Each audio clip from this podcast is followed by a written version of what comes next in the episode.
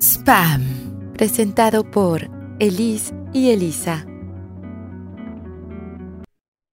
Hola a todos, bienvenidos una vez más a este nuevo spam. Seguimos en nuestra temporada 3 y este es el episodio número 7. Hola Elise, ¿qué tal? ¿Cómo estás? Hola, hola Elisa, muy bien. Estoy muy emocionada por grabar este episodio que nos ha costado tanto trabajo de, unirnos. De unir, sí, claro. Es que es difícil con los tiempos, ¿no? De todas. Y pues justamente el día de hoy, eh, pues tenemos a dos invitadas este, súper padres que vienen pues de una colectiva que se llama Sochi Quetzal que es una propuesta de educación menstrual que más adelante ellos nos van a explicar bien de qué se trata. Eh, ellas son Jimena del Valle, que es historiadora, terapeuta menstrual madre tierra, educadora menstrual, dula ecosomática, guardiana de placenta y de, sus usos medicinales, terapéuticos y rituales, facilitadora de Círculo de Mujeres, eh, guardiana de la Carpa Roja Xochiquetzal y co-creadora de la colectiva Charlas Menstruales. Y Elizabeth Morales, tallerista con experiencia en trabajo con asociaciones civiles en zonas rurales y suburbanas con registro ante la STPS y la ICEP, diplomada como educadora en sexualidad integral y educadora menstrual, estudiante de pedagogía, co-creadora de la colectiva Charlas Menstruales, guardiana de la Carpa Roja Xochiquetzal y autora del cuento Mestli, un cuento para las niñas que comienzan a florecer. Bienvenidas Jimena, bienvenida Elizabeth. Bienvenidas, qué bueno que logramos coincidir. Sí, lo ya, lo logramos, así es.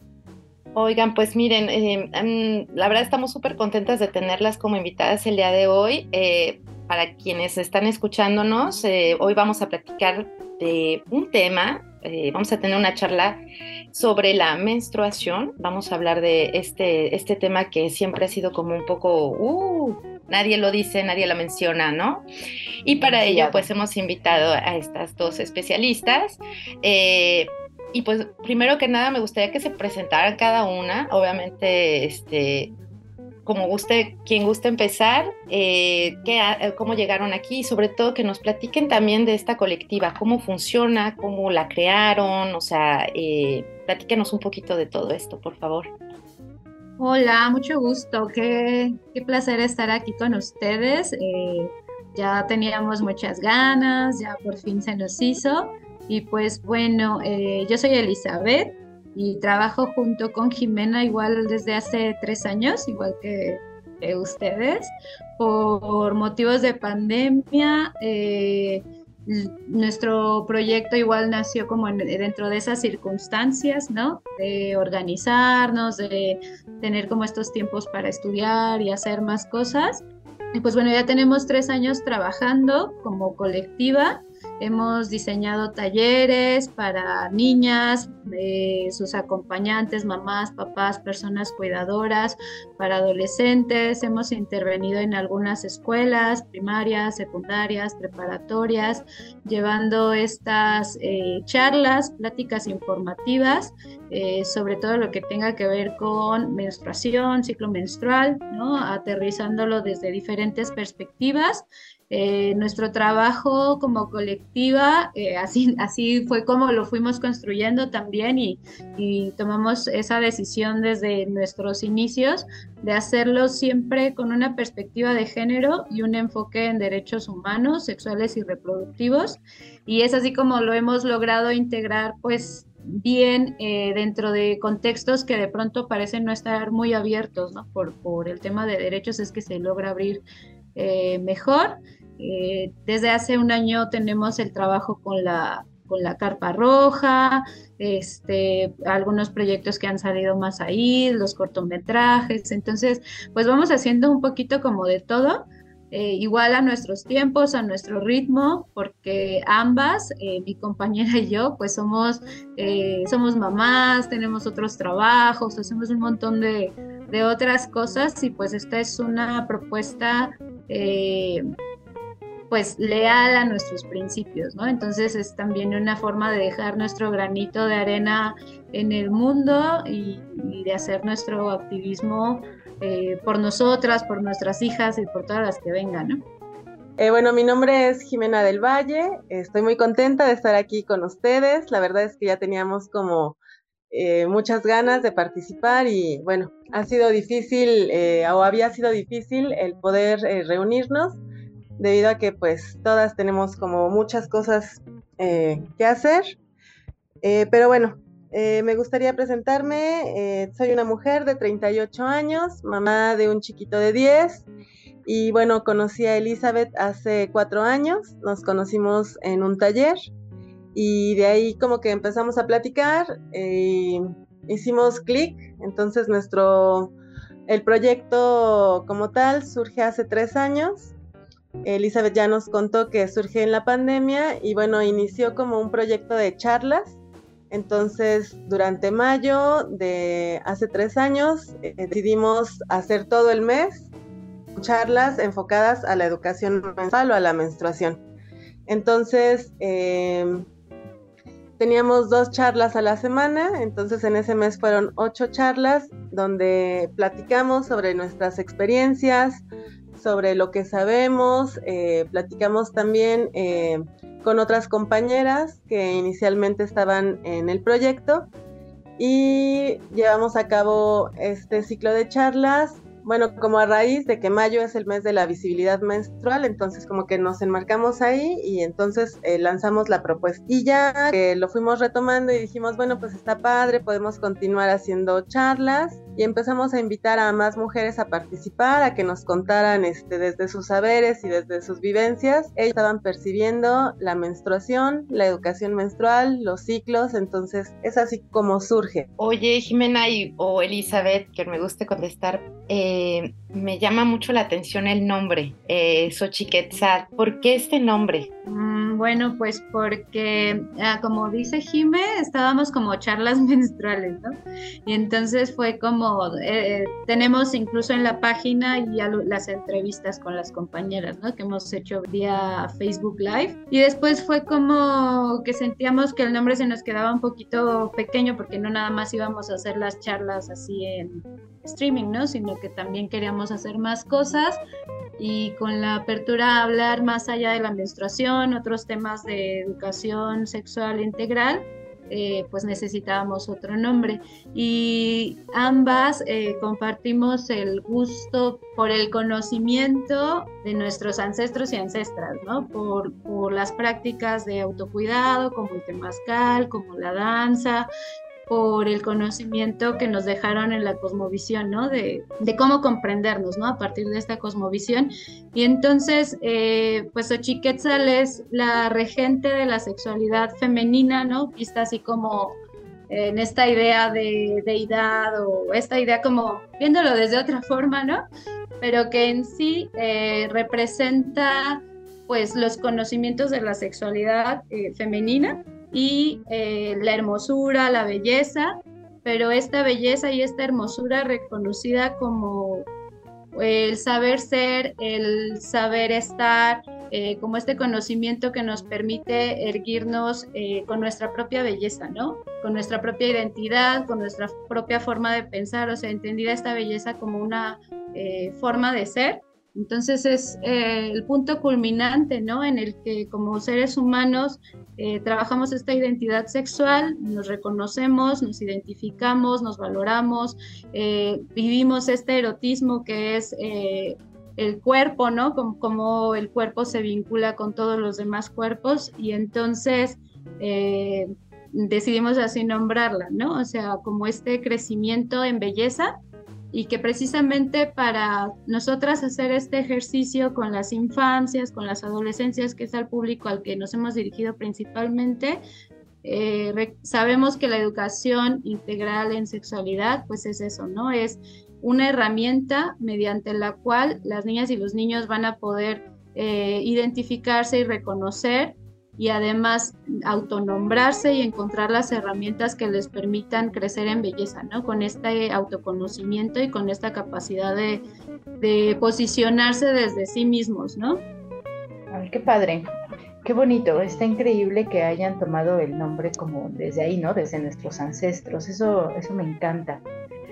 Yo tengo varias preguntillas por ahí, pero creo que está interesante que podamos empezar porque nos expliquen qué es la educación menstrual y por qué es tan necesaria, eh, pues, para, tanto para las niñas como para los niños. Y, bueno, y también para los adultos, ¿no? Porque una persona como yo no tuvo una educación menstrual, entonces ahorita que estoy entrando en esto, o sea, ¿por, qué?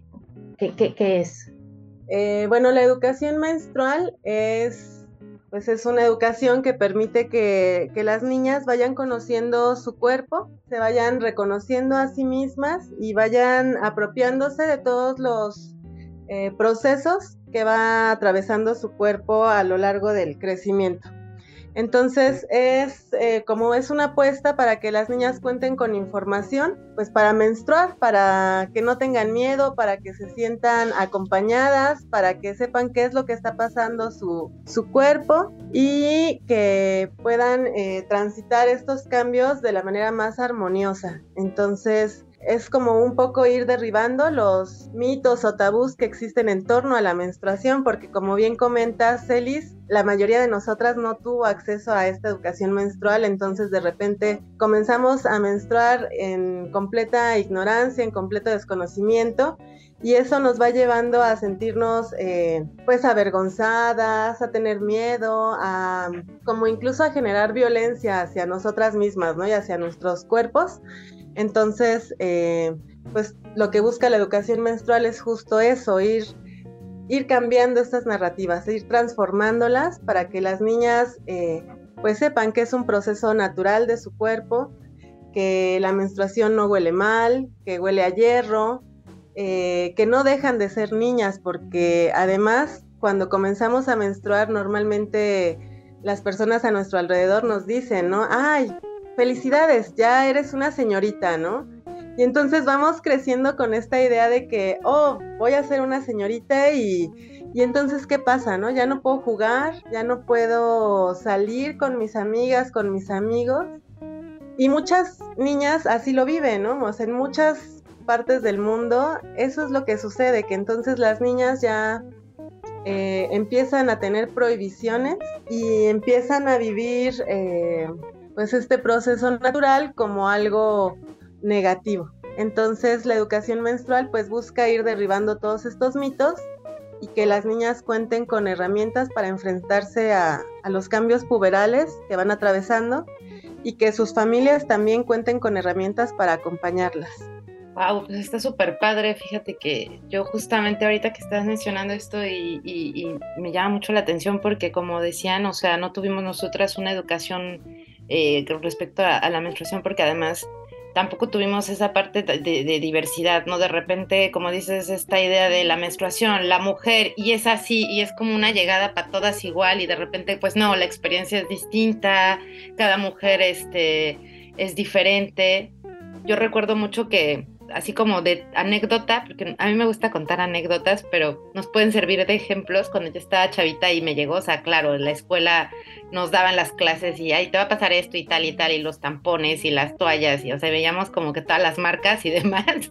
Y yo estaba así como que, bueno, algún día va a llegar, y no llegaba y no llegaba, y un día llegó, y mi mamá nunca sufrió de cólicos, ¿no? O sea, ella, tu, o sea, ella la verdad este, tuvo la menstruación perfecta, entre comillas, en tres días, cero cólicos, este, bueno, wow, regular y tal. Y a mí fue todo lo contrario, ¿no? El primer día me dolió, yo me asusté, a pesar de haber tenido miles de pláticas en la escuela, miles de conocimiento de, de, de marcas, de tampones y de todo. Eh, me dolió. Y entonces yo tenía mucho miedo, o sea, yo recuerdo haber pasado por ese, pero a mí no me dijeron que iba a doler así, ¿no? Y mi propia madre me dice, es que a mí nunca me dolió, entonces yo no tengo idea de lo que es un cólico, entonces yo pues nunca te lo iba a poder transmitir. Y eso se me hizo muy fuerte, ¿no? O sea, fue como un, o sea, entonces no nos pasa igual y entonces recordé, y, ahorita que estaban mencionando esto, comento la, anécdota, porque ahorita con lo que mencionaban, me surge también la duda de en qué momento, a partir de qué edad es cuando te llega la menstruación, es antes, e, es, algo que hemos llevado como ya en pláticas anteriores también, que tuvimos otros podcasts de educación sexual que nos hacíamos las mismas preguntas, o sea, a partir de qué momento hablar de esto, ¿no? Porque también secundaria o cuando ya tienes 15, como lo que decían, ya cuando eres la señorita, ¿no? Ya estás lista para la charla. o sea, ¿se puede hablar desde antes o es en ese momento? ¿Cómo, cómo, cómo es este acercamiento? ¿A partir de qué edad, pues? Hemos estado haciendo varias cosas, entre ellas como pequeñas investigaciones sobre eh, formas de educar en sexualidad que precisamente pertenecen a, nuestra cultura, a nuestras raíces, porque también es cierto que la educación eh, no es igual o no debería de ser igual para todas las personas o para todas las sociedades, ¿no? Entonces, cada, cada individuo, cada comunidad, cada espacio debería tener la capacidad de generar prácticas que les sirvan en, cómo queremos educar y cómo queremos aprender y validarlas, ¿no? En ese sentido, eh, considero que ya, ya avanzando en esto, que precisamente la menstruación o el ciclo menstrual, ¿no? O sea, eh, ver que la menstruación solamente pues es una fase del ciclo, ¿no? Del gran ciclo que, que es eh, esta continuidad y por eso lo vemos repetitivamente y que también hay que entender todo eso porque además de la menstruación hay eh, todas las otras fases que tienen otros indicadores que son previas a menstruar y, posteriores a menstruar y que también nos van a dar precisamente como un diálogo para nosotras y para poder cuidar precisamente de nosotras, o sea que es necesario entender todo este ciclo, ¿no? Entonces, eh, cómo es que esto que, ya no es únicamente eso, ¿no? Sino lo que hemos logrado nombrar, y creo que es un término pues más antiguo, que es el de la ciclicidad, ¿no? El de la vida que se mueve a través de ciclos, eh, a través de esta forma rítmica de reciclar nutrientes, de reciclar la vida, de moverse, ¿no? Este, de un punto a otro y volver a comenzar y que tenemos cientos de ejemplos en la naturaleza este, palpables, ¿no? Entonces, eh, con base a ello, pienso que el ciclo menstrual o la ciclicidad en sí termina siendo una escuela de vida para, para todas y para todos a cualquier edad. Eh, es decir, eh, realmente enseñamos de sexualidad y la sexualidad está tangible en la vida todo el tiempo. ¿No? Nosotras somos seres sexuales que tenemos eh, esta educación que se la podemos enseñar a nuestras hijas e hijos eh, durante todas nuestras prácticas cotidianas. Entonces, las niñas, las niñas, los niños desde pequeños pueden vernos menstruar, ¿no? Pueden ver el papel en, la papelera del baño, pueden eh, vernos a lo mejor eh, cambiándonos nuestra toalla o pueden ver que compramos toallas o pueden ver todas las cosas que tenemos que hacer para manejar nuestra menstruación y nos van a preguntar con curiosidad, ¿no? Y lo más, eh, creo que sincero para con nuestras hijas e hijos es responderles con naturalidad, pues, qué es lo que pasa, ¿no? Entonces yo creo que desde esa primera... Eh, infancia o desde la infancia temprana precisamente podemos responder abiertamente a las dudas, inquietudes que ellas y ellos vayan mostrando referente a, la menstruación, ¿no? O sea, como partiendo desde ahí, desde que vamos a estar menstruando, como tú ahorita que tienes un, bebé, ¿no? Una bebé. Yo tengo un hijo de cinco años y que él constantemente pues ve la situación, ¿no? En el que tengo que a lo mejor esterilizar mi copa o que lavo mis toallas o, o todas estas situaciones y él pregunta, ¿no? No ve sangre y entonces pues pregunta y entonces le tengo que contestar y él ya sabe, ¿no? Obviamente que si las niñas este, que van a menstruar eh, durante la pubertad, eh, pues ellas ya van a tener un referente más claro eh, sobre lo que va a pasar y vamos a tener y debemos tener esta plática previa a la pubertad, es decir, hay una etapa, ¿no? Que le dicen prepuberal, en la que antes de que llegue todo esto, que ahorita las niñas están comenzando a menstruar, las que comienzan por una edad temprana, alrededor de los 8 años, este, 10, 11 y medio, ¿no? Comienzan a menstruar.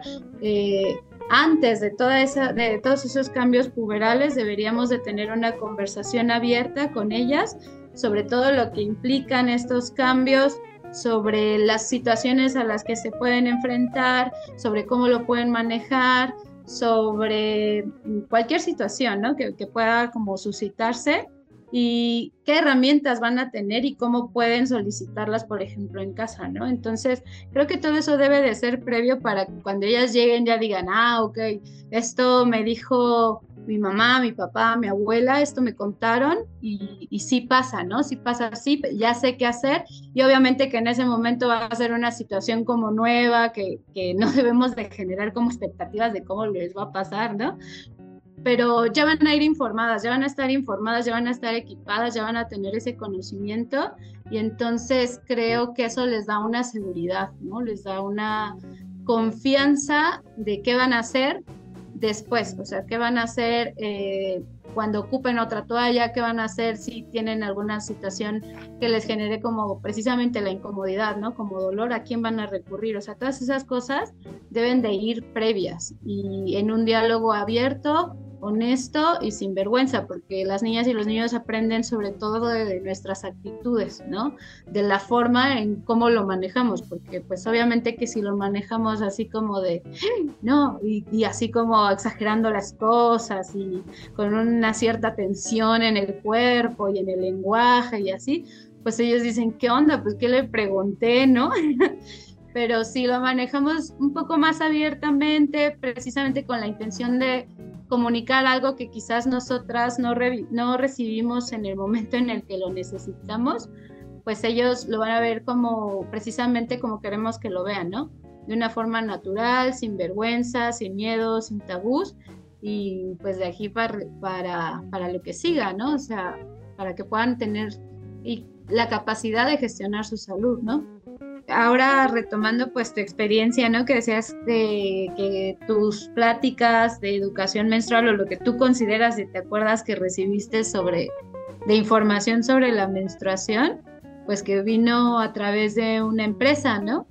Entonces creo que a muchas de nosotras nos pasó, bueno, por lo menos a nuestra generación eh, y alguna antes, porque incluso a previo quizás no había, salvo por la cuestión de que pues empezaron a lanzar los productos, las toallas, los tampones, etcétera, ¿no?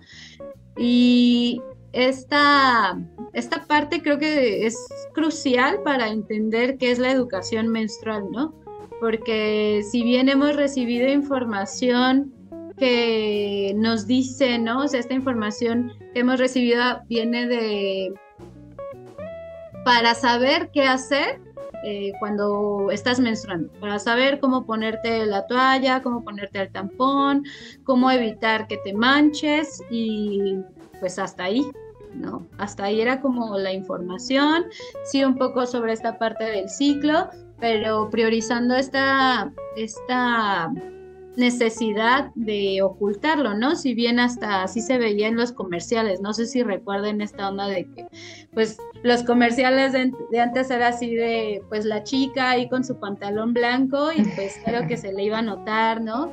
Este, esta cuestión del flujo azul y pues ni siquiera hablar de menstruación, mucho menos poner la sangre, ¿no? Claro. Entonces. Con alitas, además, eso de con alitas. Yo recuerdo de niña pensaba que podías volar con las alitas porque yo tendría como 5 a 6 años y con mi sobrino veíamos eso que mencionas y nos preguntábamos, pero igual era como top secret, así, y entonces nos quedábamos así y entonces encontrábamos las alitas y, pensábamos que volabas o, o sea, pensamos todo menos que tenía que ver con, pero sabíamos que había un lado oscuro, claro. Ajá, o sea, porque esta forma de hacer, eh, lo digo así como entre comillas, ¿no? Porque no me ven mis dedos, este, de hacer la educación menstrual, pues era, pues en sí más bien una forma de hacer llegar como ciertos productos, ¿no? Que si bien son necesarios, pero no cuestionaron los aspectos eh,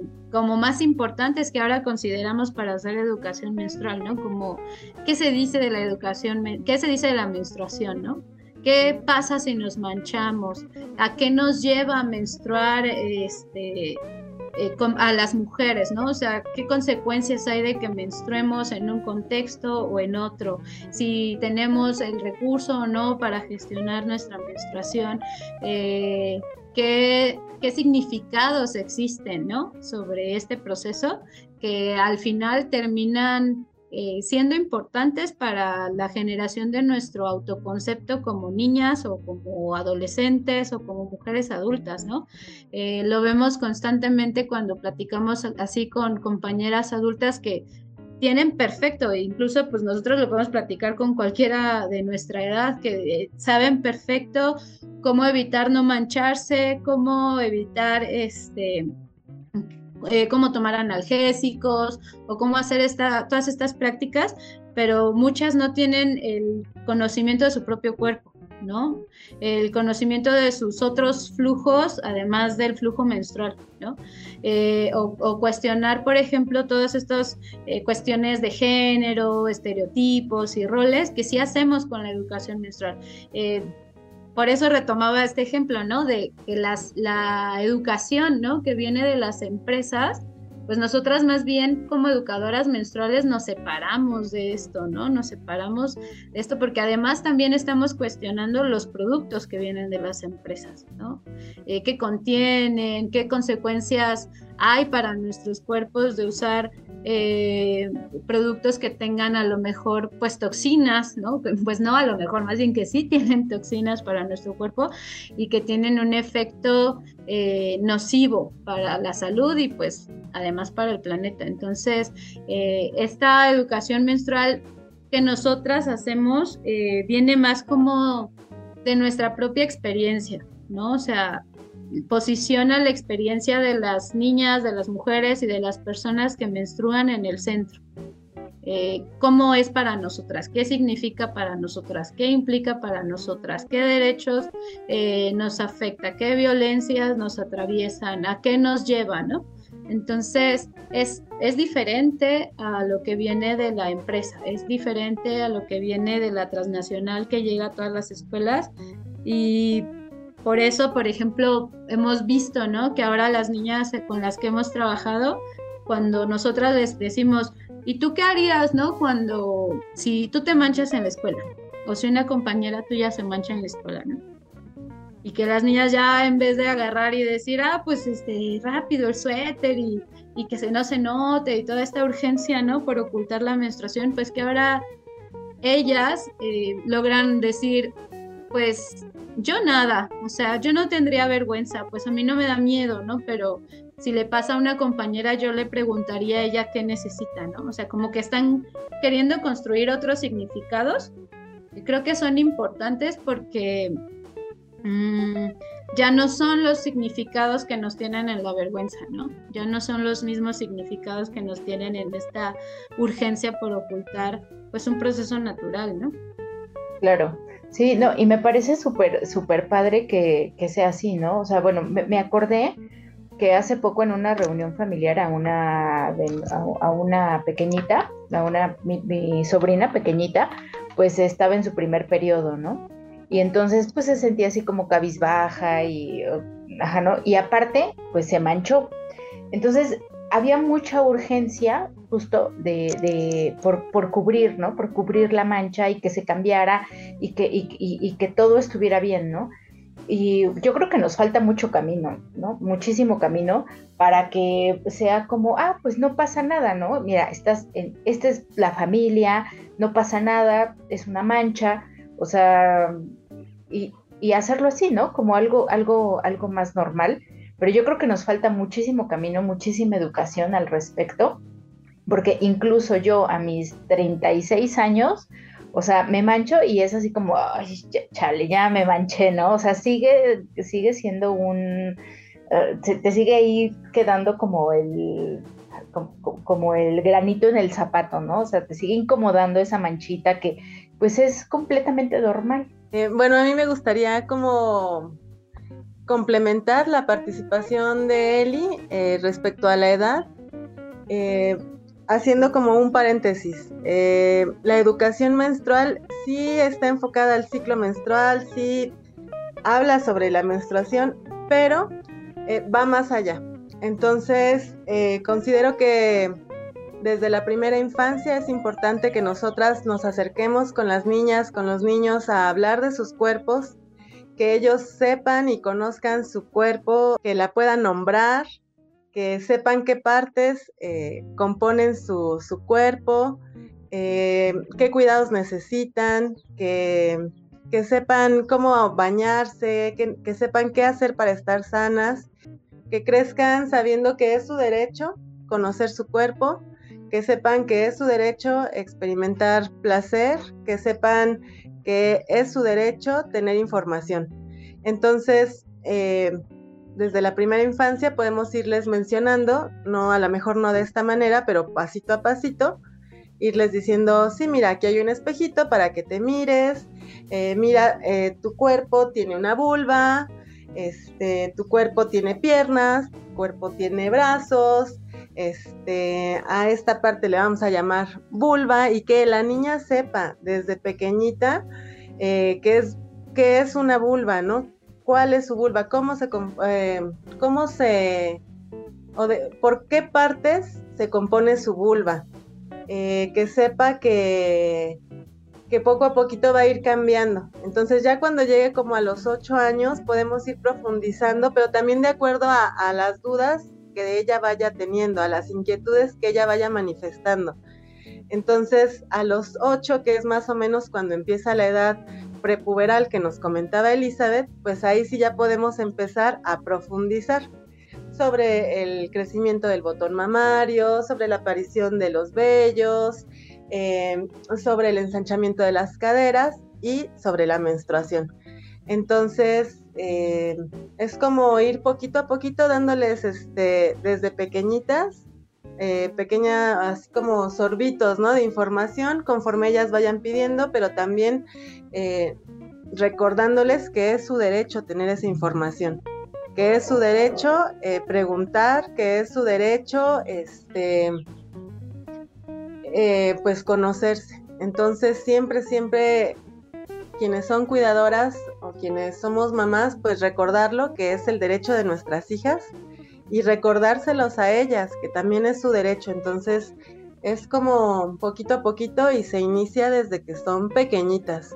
O sea, incluso cuando son bebecitos, pues va uno diciéndoles, ¿no? Ay, mira, te voy a cambiar y, ay, vamos a meter tu piecito en el pantaloncito y va uno como explicándoles y contándoles de sus cuerpos. Entonces, es importante que desde siempre, de manera natural, vayamos hablando de los procesos, de los cambios Ok, está súper bien. Justo, bueno, yo quisiera hacer rápidamente una, pues, una pregunta que también más bien en general quisiera abrir con esto que están mencionando porque eh, me parece súper interesante que se hable de este tema, sobre todo porque somos mujeres. Algo que decías muy padre también, este, Elizabeth, es que eh, esto de, compartir, ¿no? Entre mujeres, porque también yo creo que eh, de repente se nos olvida esto que mencionabas tú, nosotros partimos desde la experiencia, pues claro, porque somos mujeres y eso es experiencia también eh, compartirla, hablarla, hablarla abiertamente, poder decir este, las cosas, nombrarlo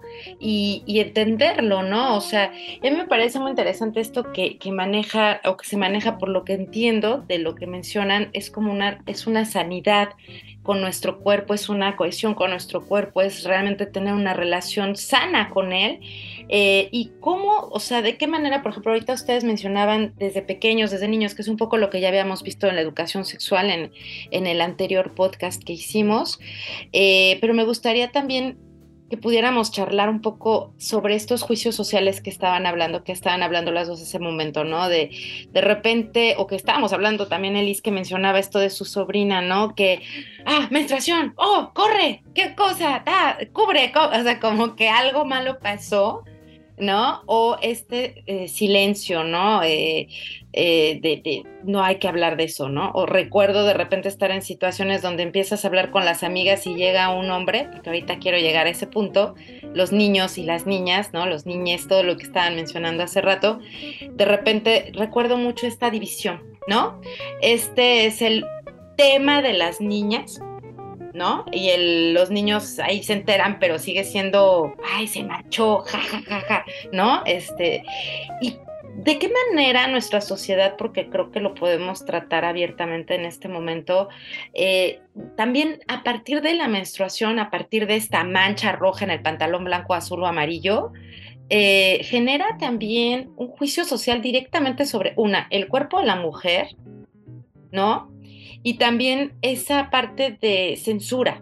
Es decir, sabemos que eh, la menstruación llega, como decían, a partir de una edad en la que nos volvemos mujeres, o sea, más, más bien en la que podemos procrear, en la que podemos ya o estamos listas para dar un fruto, para ser mamás, etcétera y de qué manera esto también ejerce la sociedad un juicio fuerte, porque también yo digo, los niños empiezan a tomar, eh, nosotros podemos hacer, acercarnos a ellos desde pequeños, pero si nosotras no tenemos esa sanidad, si nosotras no tenemos ese acercamiento ya como mamás, como adultas, o sea, ¿qué pasa? Ustedes en sus talleres también estas charlas las dan a las madres o, por ejemplo, en caso nuestro que tenemos más de treinta y tantos, cuarenta, cincuenta, yo qué sé, ¿De qué manera también nos podemos acercar? Pero yo, yo sí siento que seguimos teniendo, como decía Lisa hace rato, que hasta ella de repente también se cubre. Digo, a mí también me ha pasado eh, esto que mencionaban de cómo cuidarse, cómo tratar este momento cíclico, que es parte de nuestra vida, de una manera mucho más acogedora, porque yo sí siento que la sufrimos. No solamente es un acto eh, censurado y terrible y qué cosa y hay que, eh, esconder, sino no se habla y, al mismo tiempo nosotras como mujeres lo sufrimos, lo padecemos. O sea, es súper raro de repente que una de nosotras diga, ay, qué padre, llegó mi menstruación. Es como, ay, no, otra vez y ah. Es como llegó el horror a nuestras vidas. O sea, ¿cómo es, este tipo de cosas las trabajan en, en, en sus talleres? Este, ¿Cómo funciona esto? Pues sí, la educación menstrual que te decía que viene de las compañeras, ah, porque así nos decimos, ah, porque somos un montón, o sea, también somos un montón de educadoras menstruales, ¿no? Y si bien ya tiene su tiempo eh, generándose como un movimiento, que incluso le han, le han, llamado así como la cuarta ola feminista, ¿no? Que pone en el tema central la menstruación y poner este tema como eh, en, perspectiva, ¿no? Eh, de género y como feministas o como mujeres, cuestionarlo desde ahí, nos ha hecho cuestionar un montón de cosas. Y la educación menstrual que hacemos eh, las educadoras tiene varios aspectos, ¿no? Tiene el aspecto social, cultural, biológico, político, este, espiritual, emocional, pedagógico. Entonces, como que lo que veo es que todas, incluyéndonos, estamos eh, pues como sacando el tesoro, ¿no? Así escarbando en un montón de formas y de conocimientos para poder eh, transmitir esta experiencia que es nuestra, ¿no? Nosotras tenemos un taller que le llamamos eh, taller de autoexploración. Este taller lo hemos hecho para mujeres adultas. Entonces, en este les invitamos a autoobservar su cuerpo, que es como el primer paso para poder eh, hacer esto que tú decías, ¿no? Como tener esta relación saludable, eh, de cuidado, de cariño, de ternura hacia nuestro propio cuerpo, pues primero a conocer, ¿no? Porque como bien dicen, no se puede amar lo que no se conoce, ¿no? No se puede cuidar lo que no se conoce. Entonces, eh, empiezan a hacer toda esta autoexploración, todo este nombramiento de partes, todo este autorreconocimiento. Y justo les decimos que es un reconocimiento de sus propias normalidades, ¿no? O sea, no de acuerdo a un marco grande que es el marco científico, ¿no? Nosotros les preguntamos, si tú entiendes, eh, ¿qué entiendes por científicamente comprobado, no? O sea, ¿qué es eso? Es así como la máxima ley, la máxima autoridad del conocimiento dice que el cuerpo de las mujeres es y debe de ser esto, y la máxima autoridad de, de la ciencia y de otras instituciones dice que el cuerpo de las mujeres debe de ser esto, hacer esto, parecer esto, comportarse así, etcétera, ¿no? Y esto es bastante interesante porque si nosotras revisamos ¿no? la historia de la ginecología, la historia de la ciencia médica, la historia de la ciencia en sí, las mujeres, las personas que menstruamos, fuimos excluidas totalmente de la construcción de ese conocimiento. Entonces, al ser excluidas, pues obviamente se excluyó en la construcción de este conocimiento y del cómo educar y del para qué educar en menstruación la experiencia de las personas que menstruamos. Entonces, ahora que nosotras estamos haciendo educación menstrual, lo estamos eh, compartiendo desde el cómo menstruo, a qué cosas me he enfrentado por menstruar, a qué cosas se enfrenta mi otra compañera. Hay situaciones de diferentes características, hay el, el, hecho de menstruar eh, tiene que ver con eh, las condiciones sociales, raciales, las condiciones eh, económicas. Este, entonces son un montón de cosas que al final construyen la experiencia de menstruar y que nosotras pues sí tratamos de hacer toda esta reflexión en los espacios eh, cuando hacemos eh, el ejercicio, ¿no? De llevar las pláticas o de abrir un espacio, porque por ejemplo ahorita tenemos un círculo de estudios y si bien ya hablamos de todo lo que es anatomía y vulva y vagina y este, órganos sexuales externos, internos y diversidad de formas, etcétera, pero luego decimos, híjole, pero pues mi menstruación tiene que ver con la historia del cuerpo de las mujeres, ¿no? Mi, experiencia de menstruar, mi, autoconcepto, mi cómo me cuido, mi, hasta dónde me toco, mi hasta dónde eh, lo nombro, tiene que ver con, con la historia, con lo que me dijeron que era eh, guiable y correcto decir, nombrar, mostrar, ¿no? Entonces, eh, pues eso ha impactado, es, es, una historia larga, es una historia que tiene que ver con la construcción de la sociedad. Eh, por eso es que decimos, pues tiene que ver con la perspectiva de género y tiene que hacerse así, porque la historia como géneros nos llevó a diferentes posiciones, en diferentes lugares, algunas más aventajadas que otras. Y entonces eh, sí tenemos que mirar cómo se construyó eso, ¿no? Este, cómo nos beneficia o cómo nos perjudica y por ejemplo, en este taller de, autoexploración es lo primero que hacemos. O sea, mencionamos eh, la historia de la comprensión del cuerpo femenino, o sea, cómo se describió en la ciencia médica, cómo se fue diciendo, cómo todas estas personas a las que nombramos los grandes filósofos o los padres de la medicina o el padre de la ginecología, todo lo que hicieron para describir el cuerpo de las mujeres, ¿no? Para decir cómo tenía que ser.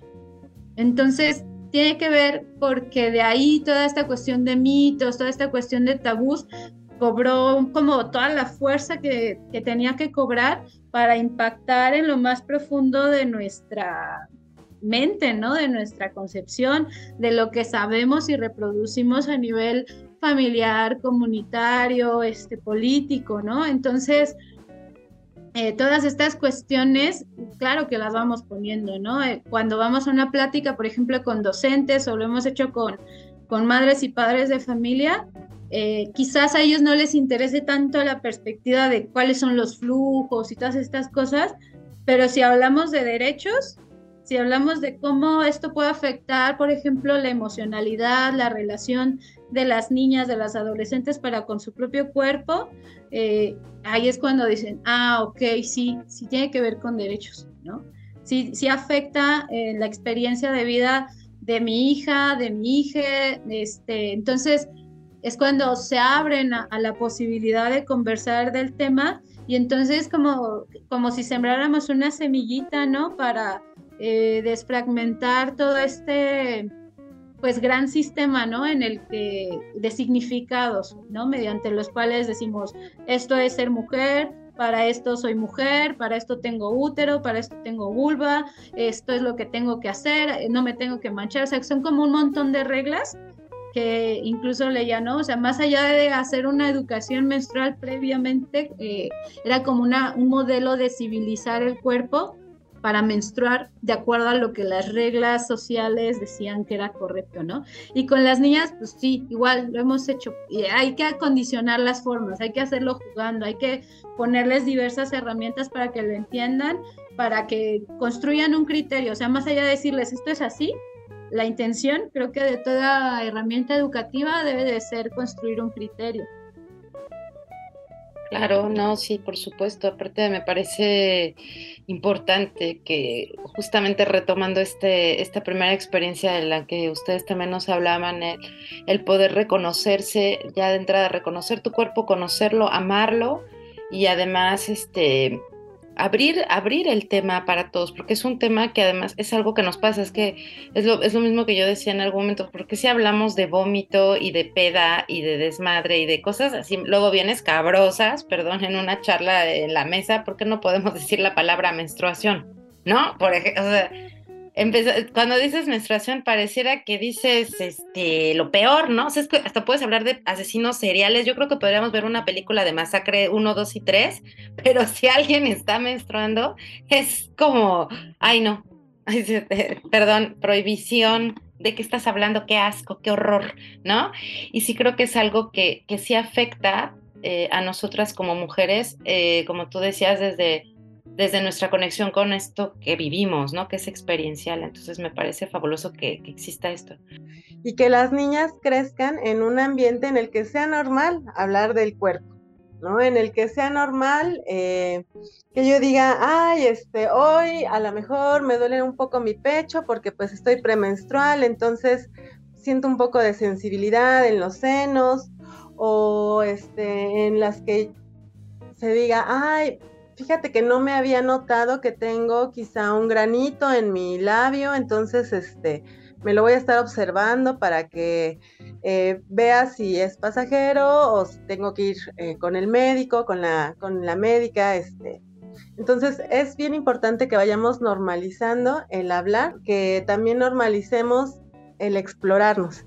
Elizabeth bien comentaba que tenemos un taller de autoexploración y es justo eh, con mujeres adultas que invitamos, ¿no? A, que tomen un espejo, a que se miren, a que se conozcan, a que conozcan sus normalidades y que puedan ir eh, como descubriendo o descubriéndose, ¿no? Porque de repente nos topamos con que llegamos a los 30, a los 35, a los 50 y nunca hemos visto nuestra vulva, ¿no? Nunca hemos visto nuestra anatomía. ¿Y quién conoce nuestro cuerpo? ¿No? Así cuando nosotras preguntamos con las mujeres, bueno, pero ¿quién conoce tu cuerpo? Muchas veces nos dicen, pues mi pareja, el doctor, pero no todas se han atrevido a mirarse, a autoexplorarse, a conocerse, a tocarse, a olerse, a, a sentir su sabor. ¿no? Entonces es como bien importante que nosotras vayamos normalizando, que vayamos eh, generando espacios que permitan cuestionarnos, ¿no? que, que permita cuestionar quién soy yo, desde dónde me estoy viviendo, eh, quién está construyendo este, el conocimiento sobre mi cuerpo, ¿no? soy yo la que soy la verdadera, este, soy yo la conocedora principal de mi cuerpo o es alguien más. Entonces es importante que, pues que las niñas sepan, ¿no? Y que pueden hablar con sus amigas, que pueden hablar con su mamá, con sus tías, con sus abuelas, preguntarles. Claro, y que sea una colectividad no solamente creo que de mujeres, sino también de hombres, ¿no? O sea, que, que sea algo que, que podamos hablar eh, abiertamente entre hombres y mujeres y que no se vuelva solo un tema de mujeres. Yo creo que también eso es súper importante. Y pues ya se nos está acabando el tiempo, se nos fue así como de, ah, pero eh, me gustaría muchísimo que nos digan porque yo creo que eh, eh, el tema es vasto, pero creo que nos ha quedado muy claro la necesidad, la importancia de hablar de esto y como decías, Jime y, Eli, eh, acerca de nombrar, acerca de cuidar, acerca de, de, explorar, de conocerse, que me parece importantísimo. Me gustaría que nos dijeran cómo las podemos contactar, porque bueno, ya hablamos de los talleres y todo, pero pues cómo, cómo funcionan, ¿Quién, cómo las pueden contactar las personas que nos escuchen, tienen redes, este, cómo las puede contactar la gente. Yo digo, mañana quiero un taller de estos, yo no estoy perdida o tengo mi hija o tal, ¿cómo, cómo las contactamos? Pues la verdad es que ah, estamos este como somos todavía de otra generación, ah, eh, ahorita únicamente tenemos eh, el Facebook y el Instagram lo tenemos un poco abandonado, pero en Facebook estamos como colectivas Ochiquetzal, ahí publicamos pues todas las cosas que estamos haciendo, de pronto las convocatorias a los talleres, ahorita Eh, tenemos convocatoria para la construcción de un libro colectivo, este, Padrísimo. Mm, la cuestión de las, de las eh, carpas, eh, de las charlas, a las personas que entrevistamos ahí en la página, etcétera. Entonces, sí, sí nos falta como actualizarnos en un montón de redes. no, pero está padrísimo. A propósito. Ah, sí, poco a poco. Este, ahí en, Facebook como colectivas Ochiquetzal o al correo que es eh, charlasmenstruales.gmail.com. Perfecto. Pues súper bien, de todas maneras, este, cuando vamos a publicar nuestro podcast, vamos a poner todo esto en, en nuestras redes, vamos a generar que se escuche más, que, que, se entienda, que, se, que la gente que nos esté escuchando también pueda contactarla si se cree, porque a mí lo que más me gustó realmente de, de su proyecto es esta idea de colectiva, de comunidad, de transmitir de mujer a mujer, de mujer a hijo, a hija, a hija, todo esto que mencionaban ustedes en esta diversidad y en esta pluralidad, me parece bellísimo y la verdad es que yo honestamente les deseo que esto siga y me parece importante que se haga sobre todo en un país como México, eh, sobre todo. Eh, ¿Algo más, Elise? ¿Algo más que quiera, alguien que quiera concluir con algo antes de que se nos acabe? Sí, no, pues nada, muchas felicidades. La verdad es que está padrísimo el proyecto. Yo este les voy a subir fotitos del libro porque yo este ya vi el libro y está muy bonito y está como mucho en contacto con la tierra y el cuerpo y esa parte está increíble. Entonces, bueno, eh, síganos eh, en las redes, por favor, spam con Elis y Egisa, con Egis y Egisa y bueno, ahí estará toda la información que vamos a ir subiendo poco a poco. Muchas gracias y gracias por acompañarnos, de verdad. Muchas, muchas gracias. Sí, muchísimas gracias por su tiempo, por esta explicación, por, porque a pesar de los desajustes y de los de las cosas técnicas y de los tiempos y demás lo logramos, chicas. Además hubo un poder aquí, el, Elizabeth, Elisa, Elise y Jimena acá abrazando con un, una nena con un oso que está precioso, que me encanta esta imagen, es muy bella, o sea, todo el tiempo la he estado viendo. Y, la verdad es que ha sido muy lindo este, estar en compañía de ustedes y, y la verdad es que me dejaron pensando muchas cosas. O sea, yo creo que esta parte de conectarnos y de que, nos puede generar otra manera de vivir esto que vivimos todas, que es la menstruación. Muchas gracias, muchas gracias por la invitación, por el espacio y que desde el principio nos dijeron es una charla y creo que e, ese es el poder que tenemos eh, además como mujeres de vincularnos y de hablar de cosas importantes. Entonces esto es igual a educación menstrual, es un ejercicio vinculante eh, para resignificarnos, para replantearnos y sentirnos, llevarnos a todas a sentirnos mejor. Entonces es una práctica, es una constancia y no es nada más un concepto. Entonces, por ende, todo el tiempo se está revolucionando. Claro, es experiencia, por Dios, esto que mencionabas del ciclo es fabuloso, es, es, es la vida. O sea, así de simple. Sí, sí, sí. Bueno, pues ahora sí, pues las cuatro nos despedimos. Les, gracias. Que tengan un lindo día. Bonito día. Muchas gracias. Buen día. Chao. Bye. Esto fue Spam